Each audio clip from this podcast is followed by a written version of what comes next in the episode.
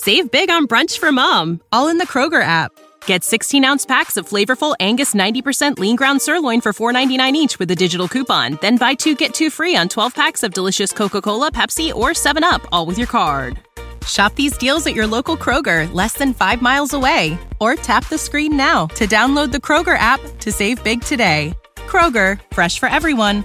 Prices and product availability subject to change. Restrictions apply. See site for details. Hey everyone, it's Yas here, and I'm calling today with a little favour to ask. Over the recent weeks and months, I've had loads of you get in touch with some great questions, and today I'm going to be trying something new with the show. I'm trialling a Q&A segment where I'll be joined by a co-host and elite coach educator, Gerard Jones. Now, these are discussions which are going to be taking place every Sunday evening at 7:30 GMT, live on Twitter Space, if you wanted to get involved directly. Otherwise, I'll be releasing them here every Wednesday on the Coaches Network podcast. So for today's format, it's slightly different, and for around about 30 minutes, each discussion will be dedicated to a question that has been sent in, where myself and Gerard will be going into some real depth and sharing our views and opinions on the topic in order to leave you with some key takeaways to consider in your own environments. So the favour I'm asking for today, guys, is if you could let me know your thoughts on the new format, and you can do this by getting in touch on Twitter at The Coaches Net. Once again, that is at The Coaches Net. And of course, if you have a question, feel free to send that in too. Hope you enjoy the new format.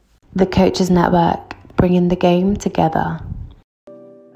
Hey guys, you're now listening to the Coaches Network podcast, a podcast aimed at anyone who's passionate about athlete, talent, and personal development. My name's Coach Yas, and I'm a UEFA A-licensed football coach, coach developer, and content creator. I'll be sitting down with a range of guests to discuss their journeys, their life lessons, and how you can make an impact. Enjoy. I mean, it's an interesting conversation, and this is one where I'm excited to, even as people join, just to get different thoughts. I mean, the question itself, right? You know, is it wrong to base my session plans on specific players? What's your initial thinking on that? You know, before I share your own thoughts, where are you thinking with regards to the question? Yeah, there's a couple different perspectives that I've kind of come into mind for me anyway. I think first and foremost, is the whole session designed around specific players, and I think maybe where the question has come from, is it looking at specific parts of the pitch, or is it specific individuals? If so, what's the subsequent impact on that, on the rest of the group, or any? And is there a right or wrong? Is there a time where it should be maybe focused around that back? Maybe how does it blend in and impact on the greater program for the players that are in question, if that makes sense? So a few different directions it can go in, really, but I think for me, if I was to answer the question with a simple answer, it would be no. I don't think there is wrong to base session plans on specific players. I think, if anything, the fact that it's based on specific players means that it becomes a bit more dedicated and tailored for the individuals within the group. Now, yes, the flip side of that is that it might not necessarily be catered for everyone, but I think that's where the skill and the challenge of the coach comes in terms of how effective you are within the craft of coaching to make it more relevant and more impactful for everyone, even though it is specifically designed around set players. But also, equally, even if it is set around set players, there's no reason why I can't stretch and challenge you as an individual to compete against that as well.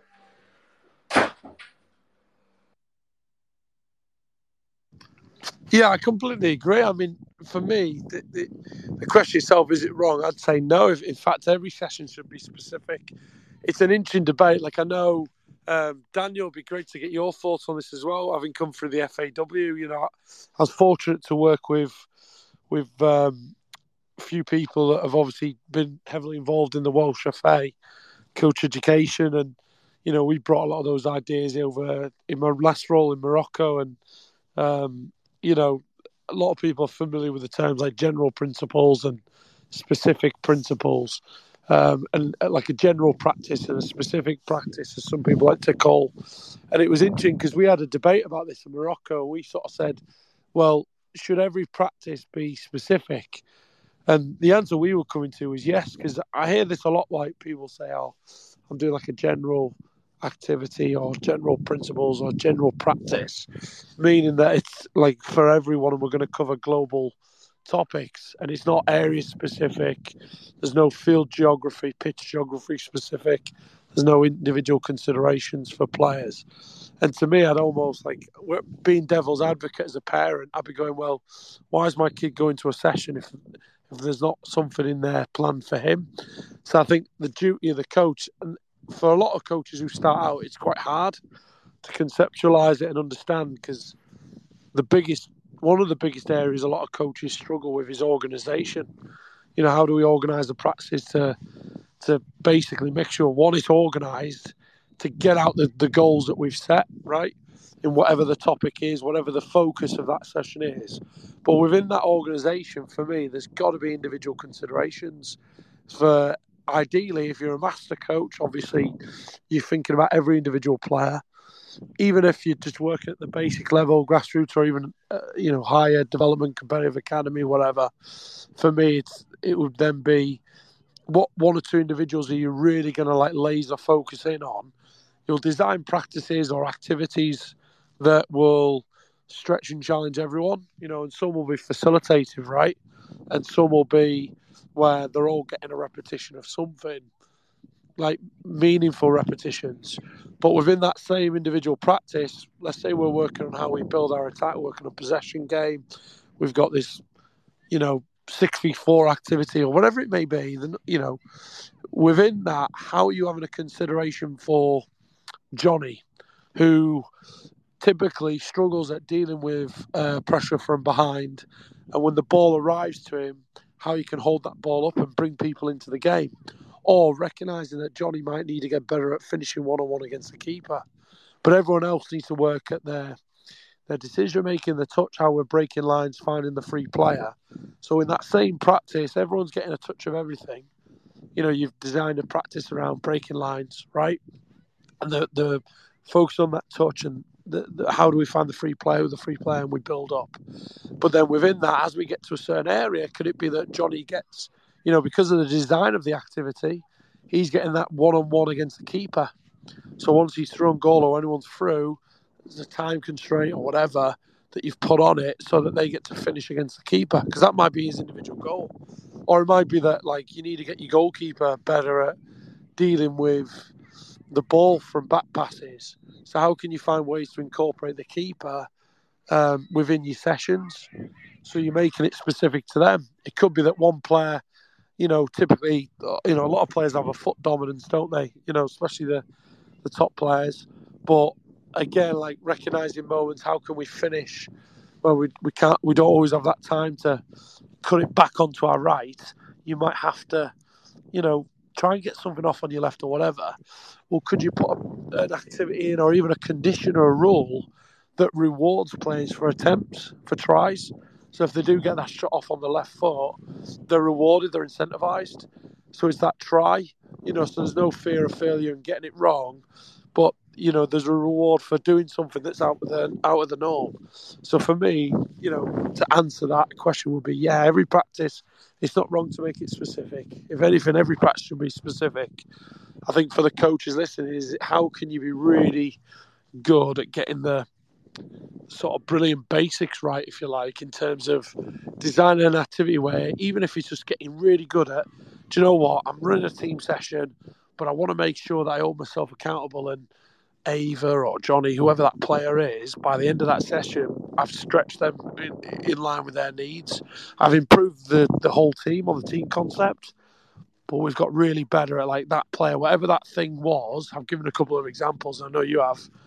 They've got better at it. And then I think from there you can grow as a coach, because then once you get good at maybe doing one, then can you maybe stretch yourself and go, okay, can I focus on two players now? Can I focus on three? And then as you get even better, perhaps it's then really thinking about how am I tailoring my coaching interventions to specific players? So that, again, I'm basing my session, I'm actually thinking about the types of questions that I'm going to ask specific to the players that I'm working with. Because some players, like Dan had said at Rochdale, I always remember, he used to hate being frozen, the freeze or even just sometimes drive-by coaching for him. Hated it because he just felt like there was too much going on in the game, and he preferred being in the game. Whereas, so he would prefer more terminal-type coaching, where you're coaching him at the end of the break, right, during the water breaks or whatever. Whereas another player, it might be something else. So I think then it's you're getting those individual considerations, right, Yaz, around that. And yeah, I don't know what your thoughts are on that, or even anyone in the room listening. Yeah, I think there's a lot in there, to be honest. And from the individual consideration in terms of how you make it specific about the interventions, the type of questions that you ask. Do you know that there's certain players that you've got to ask certain questions to before you even started the session? Is that part of your plan? In other cases, you've got situations where, through experience with those players, that actually they respond better to certain interventions than others. One of the key things that I look at, especially when I'm planning my interventions and looking at how I interact with the players in that respect, is I'm quite observant early on around who doesn't mind being in my demos, who prefers to watch them, and who prefers just to listen. Who can actually just respond to my instructions. So just looking at not necessarily what is their dominant learning style in particular, but actually how do they tend to learn in my environment? What's the preferred method of learning in my environment? And not to say that they're limited to doing that only, but in my environment, it's based on X, Y, Z evidence, if you like. So I think those bits are really key. It was quite interesting is when I announced this topic earlier on this evening, one of my players actually got in touch with me, said to me the best session I did with the team that he was part of at the time when I was working with them was actually focusing on him exclusively as a winger, which is really interesting to get perspective on. His perspective was that he thought it would be better actually doing more player-specific sessions rather than full team-based generic type of sessions. All I can imagine is the reason is that it's more depth than breadth. And from the individual that's at the heart of that, they probably get a lot more value out of it. And I think that there's definitely a consideration there, but also playing devil's advocate, similar to what you said. If I was a parent looking in on this, well, how does this fit in for my parent, or my player, sorry, or my son or my daughter? And I think the bigger question to ask is, your son or daughter is not always going to be at the heart of everything that happens. Therefore, if they're not always at the heart of everything that happens, they're going to have to learn to not be at the heart of everything that happens. There's a few different considerations there. Don't know what your thoughts are on that. Or Tony, you got anything you want to add on that? No, I'd agree. I just wanted to just quickly, and it's great to get everyone's thought, definitely Tony's as well, experience. And even Johnny, who's actually coming from rugby, to be going to get a different perspective as well. The other thing I'd add on to that is that I agree with the making it as personal as possible. There should almost be this phrase where how can we create these personalised experiences for players? Because otherwise the danger we come is that we put on all these activities, but actually how much of it was relevant to them? So some people just put on these, I hate the word drill, but they'll put on a drill for a drill or a practice for a practice or whatever, because they think, oh, that looks good or whatever, it makes me look good. And some of these might be flowing quite well, but then by the end of it, has that helped so-and-so get better at dealing with like heading and like how to get better at defensive heading, if that's something that they need to get better at or whatever. I always remember, I'll use this example. There was a boy that we released at one of the clubs. I won't say which one. And it wasn't a told you so moment. I'm not doing it for that. I'm just using it as an example because we all make collective mistakes, right? At the time, I felt we shouldn't have released him. Anyway, long story short, we ended up releasing this kid, and it was hard. This was sort of in the initial stages of EPPP, when EPPP came in 2012, and we were just getting into the sort of process of documenting stuff and, having rationales and things like that and having everything evidenced.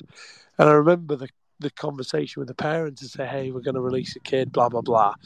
And they had a blooming good counter-argument, because I'm using that defensive heading because that was one of the things. We're releasing this defender that he's not good enough at positioning, his marking, heading, can't head the ball, do this, do that. And the mum actually came back and said, how much of the practices, because the mum was at everything, how many of the practices have you actually worked on this? Have you worked on some of these things? And the reality was nothing, like none. A lot of the practices were very much possession-based, working on a lot of attacking stuff, which we were guilty of, right, because of the curriculum that we had, and we were sort of enforced to put out there, if you like. But then we've released this kid because he's not good enough at X, Y, Z. well, the mum and dad can come back at us and go, yeah, but I'm watching your sessions. You've never once worked on that with him or even given him any resources to, do you know what I mean? So I think what you're on about there is good. And that phrase, like breadth versus depth, let's try and design stuff where we can actually go deep on stuff versus trying to cover everything, and make sure that if the kid's walking away from the practice, have they really got out what they need? You know, are we making an impact or are we just filling time? Because I think often a lot of the sessions, we're just filling time, aren't we? You've got 90 minutes or an hour, and we're just filling it. I think it's not just going through the breadth versus depth, but it's also recognising that as coaches, not all of that breadth and not all of that depth needs to be covered on an on-field session. It's the stuff that you're doing away from that as well. And the biggest thing that I kind of bang on a lot about in my coaching and to coaches that I work with is how much clarity have you got in your communication, and how much clarity have you got in the understanding of your players as well. So just because I've done something doesn't mean it's had the desired impact. Just because I haven't done something doesn't mean they don't already know it. And then it's just like you said, you know, you've got that situation where if parents are attentive and they're actually recognizing what's going on and actually mindful of what you're delivering with their children, essentially. Where's your, you know, where can you definitely go back to a point and say, actually, we gave that player enough support on that, and ultimately, you know, the reality is you're never going to have the answer to this question. But if there was enough support given, why have they still not achieved it? Was it through their own fault, or was it through a lack of competency of the coach? Which I know can be, you know, quite a controversial thing to say, I guess, but it's just, for me, our coaches holding ourselves accountable enough around the outcomes and what they're managing to achieve with the players they've got. You know, you hear all the time about coaches who talk about the players that they've coached that have gone on to do well. But actually, you probably had 10, hundreds more that you've probably been part of that haven't gone on. And yes, it's not impossible. You know, you can't polish a turd at the end of the day. But in most cases, you've got situations where players have been let down, and coaches in some cases have not been good enough to support them. So just a side note. But Tony, good evening, man. How are you? Yeah, I'm all right, thanks. Yas, good evening, everybody. It's interesting because the final point there that Gerard was making is something that I've not only been guilty of, but I've spoken about quite a lot, both on here and away from here on other bits and pieces.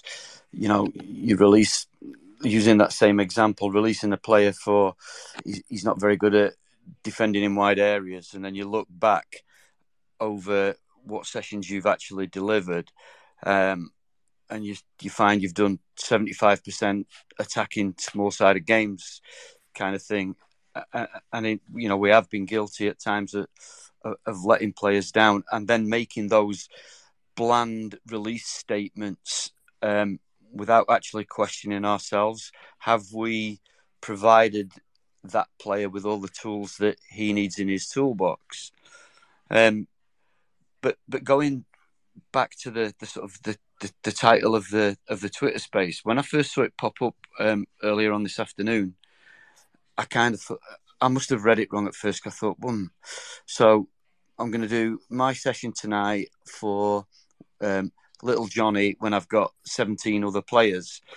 But then I read it again and I thought, do you know what? And this is not me trying to blow my own trumpet. All of my sessions are based on specific groups rather than specific players, because we work to a curriculum which doesn't prioritise the development of one area over another. It doesn't prioritise one area of the pitch over another. And whilst the focus of any particular session, for example, playing out from the back, would primarily focus on maybe the goalkeeper and the back three or the back four, depending on your system, If you use your forwards in opposition, the focus isn't on them, but actually what they do is important. If you were doing it, let's say you had only 11 players turn up and you were working on playing out from the back. There's no reason why you couldn't involve your forward players in playing out from the back in terms of their positioning in relation to where the ball is.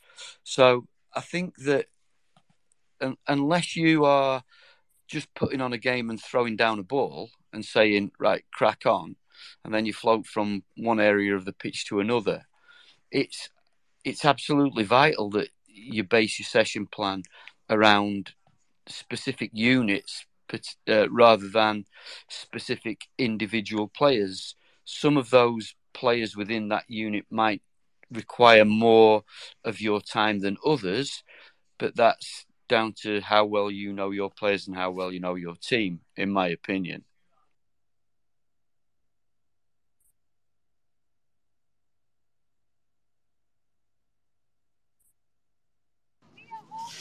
So, Tony, on that one there where you're talking about small groups or units, how do you individualise it?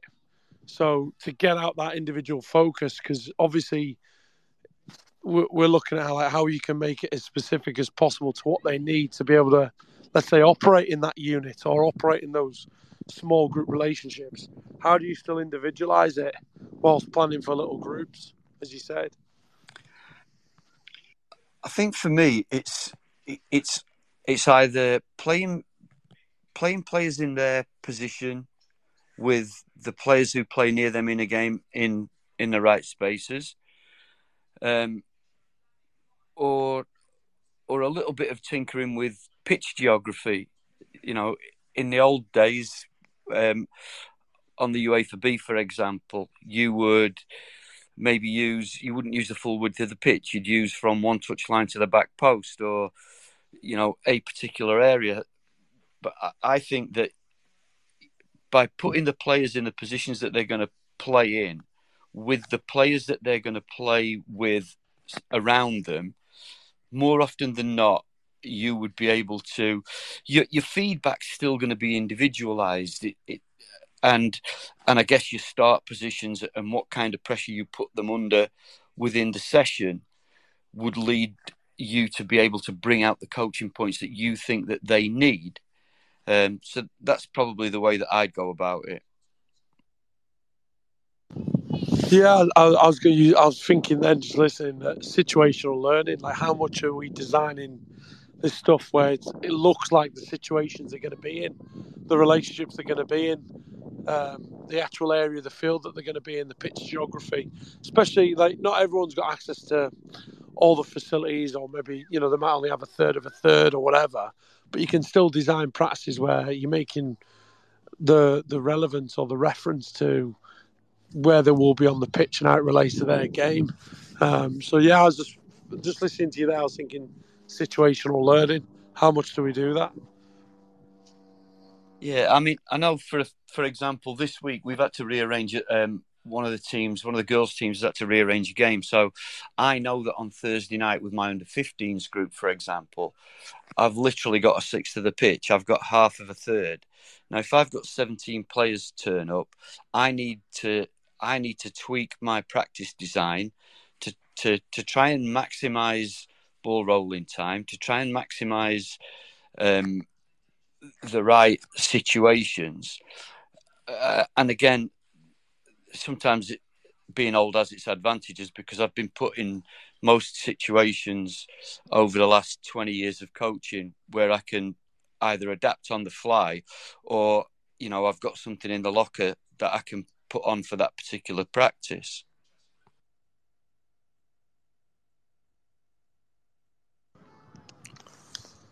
Perfect. And Daniel, anything from you, your end? Just some of your experiences and maybe what you're doing at Cardiff? 2 seconds, I'm just getting in the house. It was great to listen to the guys in the car around the sort of stuff that you're doing at your clubs. And one thing, again, just going back to, I guess, the topic of conversation, is one thing we do a lot of, or one thing we're trying to be better at, I guess, is sort of co-coaching. You talk about sort of, Tony just mentions the in and out of possession there. One coach does the in possession, one coach does the out possession. And that's one of the major things that we're trying to get better at as a club. And then probably the other thing then around sort of being really specific in terms of the way that we do things. We have the sort of luxury, I guess, of having two coaches, and then we might get one or two younger boys come up and sort of, I guess, not interns, but want to be a part of it and help out. So we're able to bullseye, I could say the word bullseye, but work individually with players while the session's going on. 2, 3, 4 players are getting really individual specific detail around what they're doing within the practice, be that terminally, be that fly-by, be that drive-by. So we're able then to give them real specific detail in the moment when things are going on, if you know what I mean. So that's where we're trying to go as a club, really, I guess. That's good to hear, because again, like I saw this the other day, we do a lot of it even at the club I'm with now. We'll talk about like opposition coaching, and we'll co-coach within the group where you've got 2 or more coaches working together, but then also having coaches coach against you. So I like it a lot, especially if you can almost design the problems or create the problems that you want the team to try and outplay, if you like, which will make it as game-like as possible. So I think that's huge. And then obviously, as you say, you can get the individual specific detail within that. So if we're setting up the opposition to play within a certain way and press us in a certain way or defend in a certain way, and then it's how do we outplay in those areas. You can also individualise it where you put in certain variations, you know, certain players against certain people. Yeah. And it's, all right, how do you deal with this scenario? So if the opposition do this, they mark you in this way, or they have this defensive organisation, how do we outplay that? So I think that's pretty good. Yeah, and one of the things we're quite big on at the moment as well is trying to be sort of getting the better players playing against the better players. So again, there's that real challenge around sort of the right level of challenge, I guess, and then the support then is where we come into that in terms of trying to give ideas or trying to sort of ask the right questions to allow the players then to come up with the solutions themselves instead of us just being constantly telling them what to do. So that's another big thing. So say, for example, in 1v1s, we'll put the strong players against each other to allow them to really test themselves, to give them that real level of challenge to, again, the intensity goes through the roof once they know who they're playing against, whereas if they're playing against, say, a lower order player, then they might see a drop in. Our bodies come in different shapes and sizes, so doesn't it make sense that our weight loss plans should too? That's the beauty of Noom. They build a personal plan that factors in dietary restrictions, medical issues, and other personal needs so your plan works for you. Noom doesn't restrict or shame when you want to treat yourself. Their flexible program focuses on progress instead of perfection. You don't have to give up carbs or anything. And with their daily lessons, you can learn something new about your food choices every day. After just a few days of using the app, I learned how to recognize cues for overeating and how to choose the right foods to feel full. Stay focused on what's important to you with Noom's psychology and biology-based approach. Sign up for your trial today at Noom.com. That's Noom.com. And check out Noom's first ever cookbook, The Noom Kitchen, for 100 healthy and delicious recipes to promote better living. Available to buy now wherever books are sold. Sort of motivation, I guess. So again, that comes into it as well. There's a whole variety of different things that we can talk about around this topic, and it's a really good topic, to be fair, guys, to pick.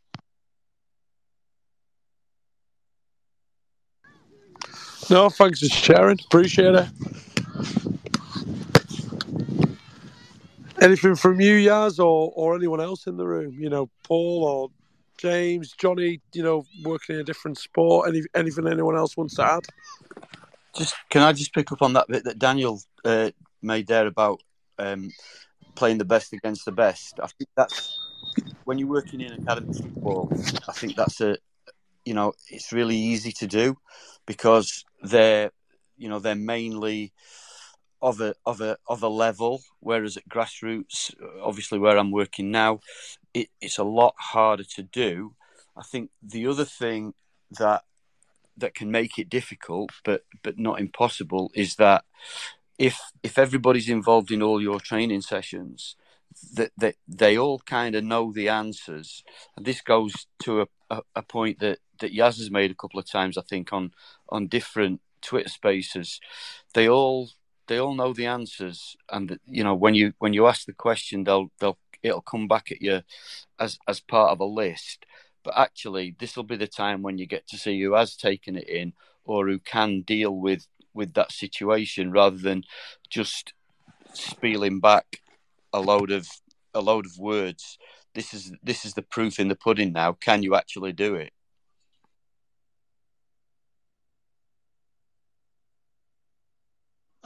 Tony, I think that's a fantastic point. And I think, you know, one thing, I don't want to be controversial, but one thing I'll challenge coaches on, and I really challenge them on, is be accountable. So I feel a lot of the time when coaches ask those questions where they're trying to get a list reeled off for themselves, it's actually from insecurity. I think it's actually from insecurity and ego, and understanding that actually if the players tell me what I want to hear, then I can satisfy myself as a coach that I've done a good job. But actually, when you start asking the real question to really get them to check their understanding and clarify their understanding, then you might have put yourself in a bit of a pickle. Especially, you know, we talked earlier in this conversation here about when coaches are telling players they've been released for X, Y, Z reason. This is the time where you get to really assess. Well, did I give them X, Y, Z reason to stay in the building? So just a bit of a side note on what's been said so far. I don't know what you want. If there's anything you want to add on to that, Gerard.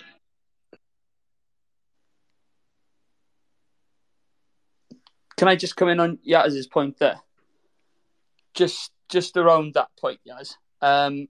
One of the things that I think is really sort of important there is the real questions, is what are the real questions? I think one of the things when you do get, I call them buzzwords, you get back at you sort of, what do we do this week? Or how could you sort of answer the question to what's being asked of you is why, is what, why, what, how, and give them real and ask for detail, because I think that's really important. Because again, we get buzzwords, but I think asking sort of give me detail is something that's really important. And then, like you said, you see the players then, and Tony made the point of, you see the players then who actually have learned and who have the understanding is coming from asking for real detail instead of it just being words, lines, lists, like you said, in terms of if they give me real detail, then I know learning's taken place, or as they're starting to take place, if you know what I mean. I think you're spot on. I think, you know, for me, you know, just to elaborate on that and give you some context what those real questions could look like, it is the who's, the why's, the how's, rather than the what's.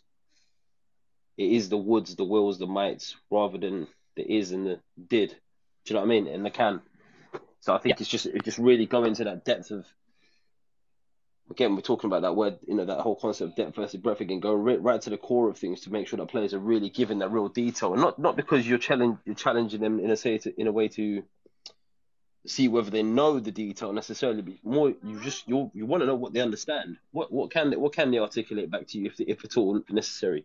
And even beyond that, you know, if the time allows and resources allows and the situation you're in allows it, get them to demonstrate it for you. It doesn't always have to be in a post-session debrief. I mean, I was having a conversation with a coach a couple of weeks back, and I was just saying that for me, if you're waiting to the end of your session to do a quote-unquote debrief to assess whether the players have learned what you wanted them to learn, you've missed the boat. You should be checking in on that constantly throughout the session, to the point where when you're getting to the end of the session, they're just summarising the key messages and even challenging you around what's next, rather than you just, you know, ticking off a list as we've described it. To say, yeah, we've done this, this, and this. Okay, that's great. We've done this and this. But how are you going to apply it? If we've done this and this, that's the key bit. How are you going to apply it? When might this be useful to you? Yes, I know we learned about passing and finishing today. Or yes, I know we learned about combinations today. Or we learned about playing up from the back. But what might be the challenges with the way that we looked at it? What might be the pros and cons of it? And just looking at different ways, just to expand their thoughts on it. Obviously, don't spend your whole session asking questions, but think about the questions you're going to ask and what value they're going to add as well. Yeah, like one of the ways that we challenge learning around sort of how we've done things is also on analysis sessions. Again, I know that comes from a place of sort of privilege, I guess, of working in the environments that I work in, but we're able to use analysis sessions to get the boys to really check and challenge their learning.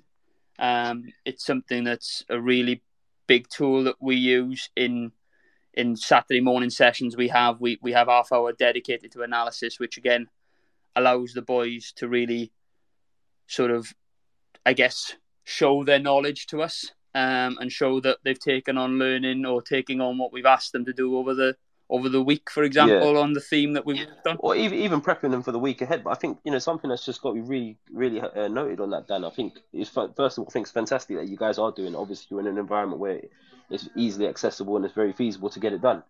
And it's probably conscious and deliberate, dedicated time for it.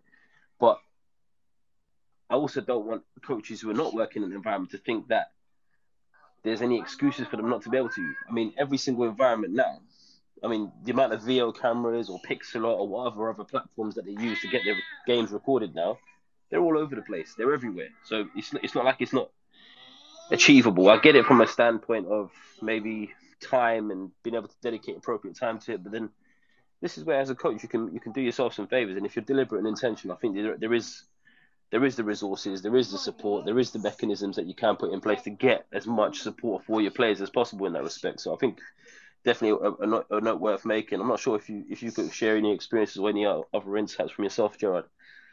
How do you guys do things over in the States at the moment, Gerard? In terms of that that off-field piece around analysis, or even just generally, is there a view to how you guys deliver sessions across the board for the club, and whether specific players are targeted in that process, or whether it's a similar approach to what Tony said, in that, all the sessions are going to be themed, so by nature, they're going to be naturally linked to certain players in certain parts of the pitch anyway. Yeah, and I think it's interesting, because I think you'll probably achieve a lot of these things irrespective anyway, right? By putting on an activity, if it's organised and you put people into... We're quite fortunate. We've got 10 multi-sport pitches, all-turf pitches. So everything's lined up. So we have 11-a-side lines on the pitch. We have 7v7 and 9v9. All the coaches who coach 11-a-side upwards all have a minimum half a pitch, sometimes more. And then obviously all the other teams, they all have the natural lines. So every session we... really, there should be no excuses, to be honest, with the coaches, is everything's all field geography specific, because we've got the space. So we're able to put on sessions that look like the game, put them in their areas. Sometimes we'll coach against each other. We'll do opposition coaching, co-coaching against each other. We'll have individuals targeted. I say to the coaches, just get really good at focusing on Daniel used the word bullseye, and I used to use that before, and then I'm now talking about laser, because over here they didn't understand what bullseye meant, so we just said laser focus on 1, 2, 3 players max in every session. So we have that where we'll organise the teams in terms of the right shapes, and everything has to have a clear shape in it, organisation. No matter what the activity is, small numbered or more game-like, if it's more of an attack me, defence type stuff, everything's clear organisation within the shapes. And then within that, we would focus on, as I say, 1 to 3 players max in everything. And then the coaches are held accountable. But we've also started doing stuff where we've asked the players beforehand, like, how can I help you today? So the kids will write on the whiteboard, and they'll also ask for certain individual coaches. So there's been times where, as the DOC, like a head of coaching, I've walked up and some players have pulled me out and gone like, hey, can you work with me today? And other players will ask for other coaches, or they'll ask for certain objectives.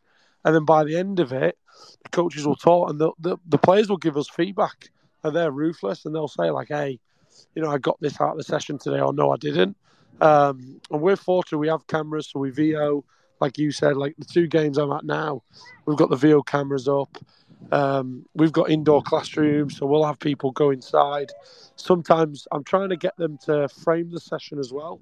So frame the session beforehand, use the classroom, get them to meet early, show them individual clips from the game and clips that are examples around what we're working on, like good practice as well as animation of what the session looks like and why we're achieving those outcomes, and asking the players beforehand. And then we'll obviously share the session plan beforehand as well, or at least try to, so the players can really get to see what they're working on, and then within that, what their individual objective is, and then go out onto the pitch.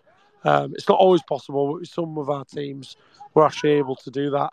Go in, frame it before, then go onto the pitch, and then, as I say, everything's pitch-specific.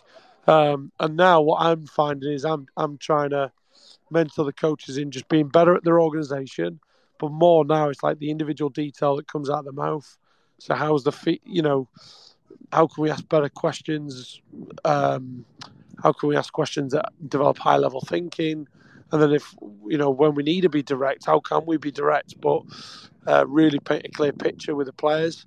So we're offering that support that they need. It's not ambiguous, because I think that's where we're, you know, at times where we fall down is it's either the information we're given isn't as detailed enough for what the kids need. It's almost like playing, and even the questions, it's a little bit like low-level thinking questions. So we're like playing bingo, and then they'll say the right answer. That's not really thinking, do you know what I mean? They're just regurgitating. And then how well do we plan for, you know, what we said before? How well do we plan for individuals around how best they might prefer to take on board information, or in this particular experience, how they want to receive it? So with some of my stronger coaches, without going off on one, I'm able to push them a little bit further, more experienced staff. And with them, they're now thinking about like how and when they give feedback, but also who dictates that information. Because normally it's always the coach who stops it, freezes it, or tells or whatever, right? We'd agree. Whereas we're trying to create environments where the players come to us first. So the players start that interaction, and the players speak first and last in every interaction, which is throwing a few people off. So that's how we're trying to do it. And then, of course, we'll use the VO. Over here, it's quite big, because in the US, it's very big on like college soccer. Everyone wants to play high school or college. So eventually there'll come a point where they're using those clips for their own individual use, right? To then share to college coaches or whatever to, you know, hopefully get some of the offers, which would be like playing pro in England. That's how it works, if that helps. Yeah, definitely. I think it's just, you know, just interested to obviously get different perspectives, and, you know, as you well know, you know, working in different parts of the world, obviously people have different perceptions of what it should or could look like. So it's just really interesting. But again, even in that setting, still using stuff that's accessible to grassroots environments in terms of the VO. And, you know, if you're a coach listening to this in grassroots, you know, there's also a lot of people out there, if you haven't got a VO accessible to your club, actually you could go and there's a lot of people actually renting them out to come and get games recorded. So there is different ways to do it. Even in training, just pull out your phone and just record a piece of training and see if there's any bits that you can pick up. But, you know, without moving too far away from the topic of the conversation, in terms of planning sessions for your specific players, I mean, I think for me, you know, if the overarching thing is, I don't think it is wrong. I think it's actually spot on in some ways. And, you know, if you look at it from a different perspective, the one that Tony's presented is by the nature of obviously planning sessions in different parts of the pitch and different themes, you're naturally going to, you know, have specific players targeted at each of the sessions anyway, whether or not you highlight them specifically or explicitly. So I think there's definitely a place for it. It's just being considerate and deliberate and intentional around whether you're aware of the specific players that you're targeting or whether you're just giving generic information in that respect. But yeah, I don't know if there's anything you want to add there. Do you know a random one, actually, something pretty cool. So in Morocco, and again, different contexts, you're talking more elite. You've got players that are coming to the national team some will play at like your lower league clubs like Valenga, or not that they're lower, but teams that are playing in like Norway, Sweden, whatever, right? And certain, maybe the Orindivisie in Holland, or you've got like the Veikkausliiga, you've got people in Finland and so forth, or elite Serie, which is obviously Norway. But then we would have players in like PSV, Chelsea came to the World Cup. We had... the goalkeeper in some of our national teams was there for the under-17s, under-20s, was at Chelsea, West Ham, Everton, so forth, right? And funnily enough, in Morocco, really interesting, the players at the national team level, they would actually design with the coach, the activities, they'd be involved in the practice design.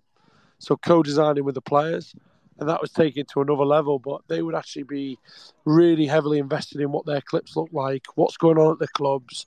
There'd be that relationship and communication between the clubs as well. They would obviously know what they're doing. They'd review their own games. And then a bit like Gundogan, that famous video that's done the rounds on Twitter. But they would actually sit down with, I still remember it now, Sergio, and anyone, I encourage you to look him up. He's working at Saudi Arabia now with the under-23s national team.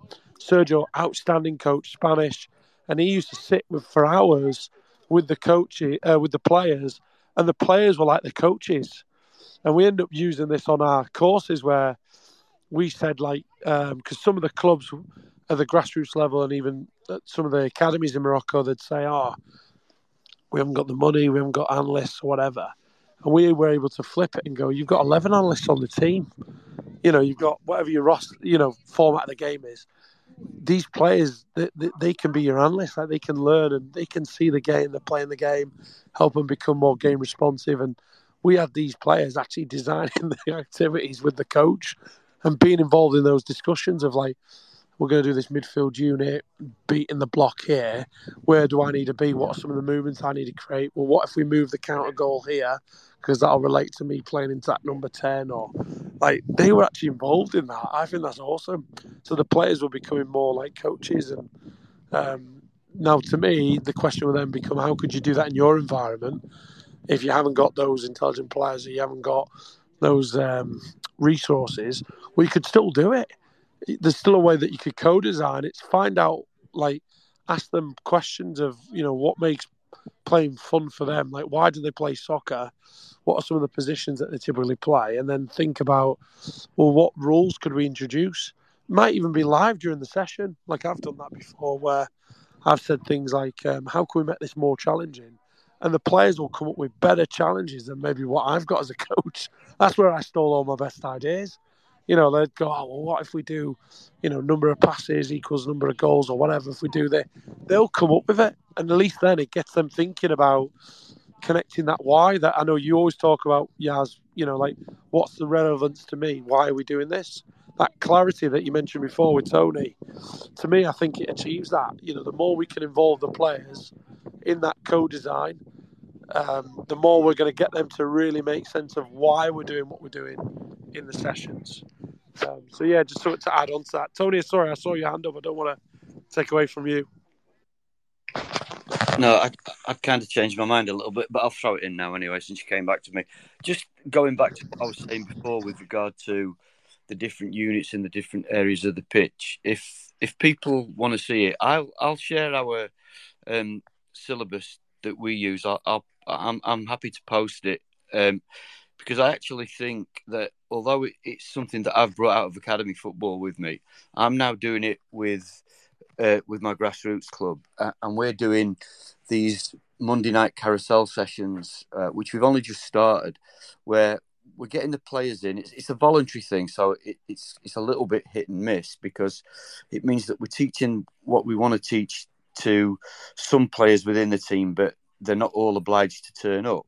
But I do believe quite solidly that it's something that, whether you're coaching an under-9s grassroots team or a men's senior team playing at whatever level, that you can adapt it to your own needs. And, you know, once you get the principles embedded within your players, those questions that we all feel that we need to ask, or we sometimes definitely need to ask when we're training, don't come up quite so much, because you've covered it either using video, PowerPoint, whatever to get those principles embedded.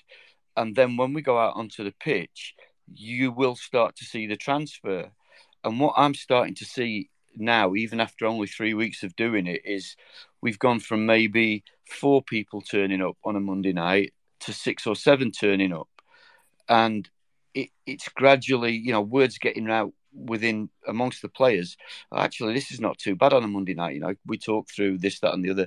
What I've asked the players to do, or the coaches of the teams, is after we've played on a Saturday morning, come get your players or you as a coach, come to me with one thing in possession and one thing out of possession that you need better understanding of that's just happened in your game. So it's fresh in their minds. Then on a Monday night, I'll sit down with the tactics board, Subbuteo table, whatever we've got to hand, and we'll go through it with them and if necessary, get the players to move the pieces around. So they're involved in their own learning.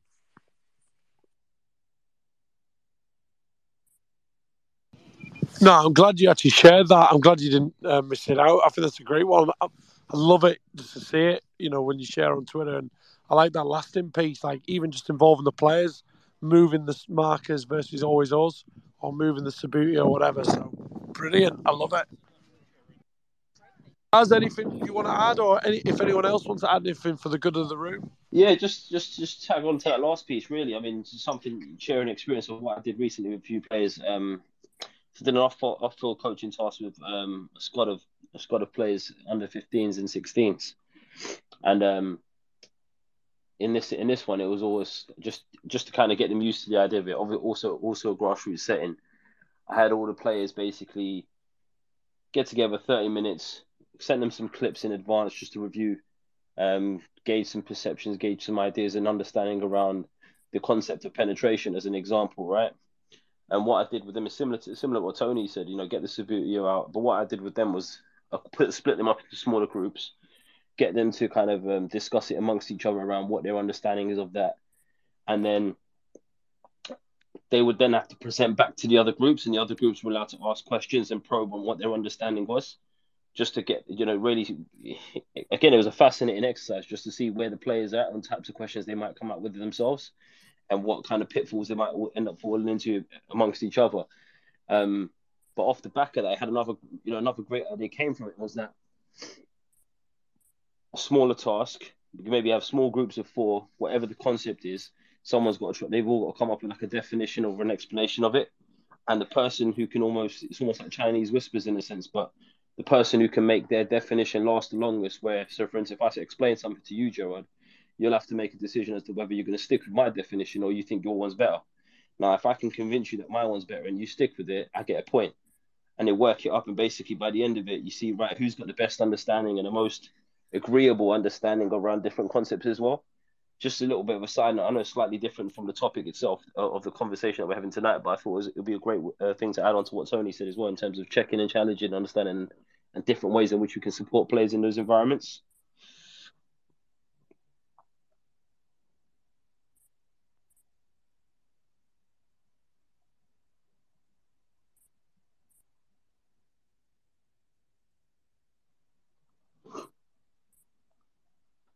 I'm conscious of time. Gerard, I don't know if you got it. What was that, Tony? I was going to say, but I think Gerard's had a red card on the side of his possibly. Pitch. And Marco Silva on possibly. Us. Exactly. But yeah, no, I think I'm conscious of time as well. Gerard, I don't know if there's anything you wanted to add to that, but I wanted to add a note and say that, you know, it's good to see there's some new faces in the room as well. So, you know, guys that have joined us for the first time, please make sure you join us, follow us. And we're here every Sunday on different conversation topics. And obviously, feel free to get involved and share some insights because there is always some great experience in the room. And maybe not as much shared reflective of what's available to us in the rooms as well. So definitely, please make sure you're following us and joining us going forward. Gerard, over to you, man. Oh, good. Brilliant. I think it's been great. Really good discussion. Great to see different people. I love the ideas for me, different perspectives. So I look forward to next weekend. You know, I hope everyone has a great rest of the weekend and hopefully try some of these things. I think that's the best thing is like anything that's new or different, or you might already be doing it, but you want to try it in a different way. Just be creative and try it. Try it in your practices, try it in midweek, you know, at the games. What's the worst that can happen, you know, and just get more experiences of doing different things and thinking differently and, you know, trying to create better experiences for our players. So really appreciate everyone who's, you know, joined in today because it's a huge commitment to the environment we're trying to create.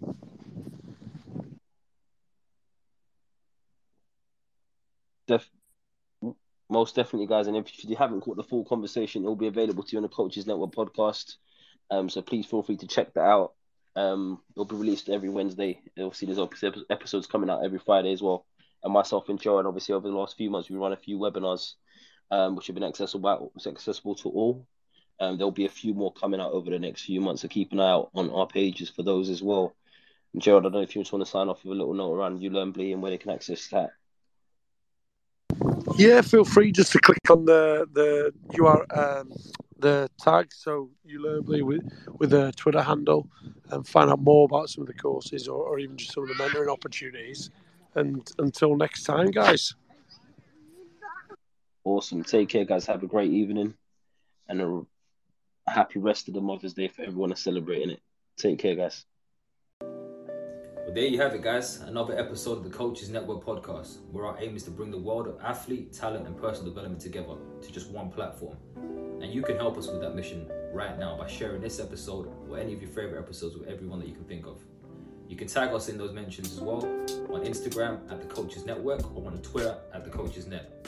We look forward to hearing from you. Let us know what you thought about today's episode. And until next time, guys, take care. When you need mealtime inspiration, it's worth shopping Kroger, where you'll find over 30,000 mouth-watering choices that excite your inner foodie. And no matter what tasty choice you make, you'll enjoy our everyday low prices, plus extra ways to save, like digital coupons worth over $600 each week. You can also save up to $1 off per gallon at the pump with fuel points. More savings and more inspiring flavors make shopping Kroger worth it every time. Kroger, fresh for everyone. Fuel restrictions apply. Save big on brunch for mom, all in the Kroger app. Get 16-ounce packs of flavorful Angus 90% lean ground sirloin for $4.99 each with a digital coupon. Then buy two, get two free on 12 packs of delicious Coca-Cola, Pepsi, or 7-Up, all with your card. Shop these deals at your local Kroger, less than 5 miles away. Or tap the screen now to download the Kroger app to save big today. Kroger, fresh for everyone. Prices and product availability subject to change. Restrictions apply. See site for details.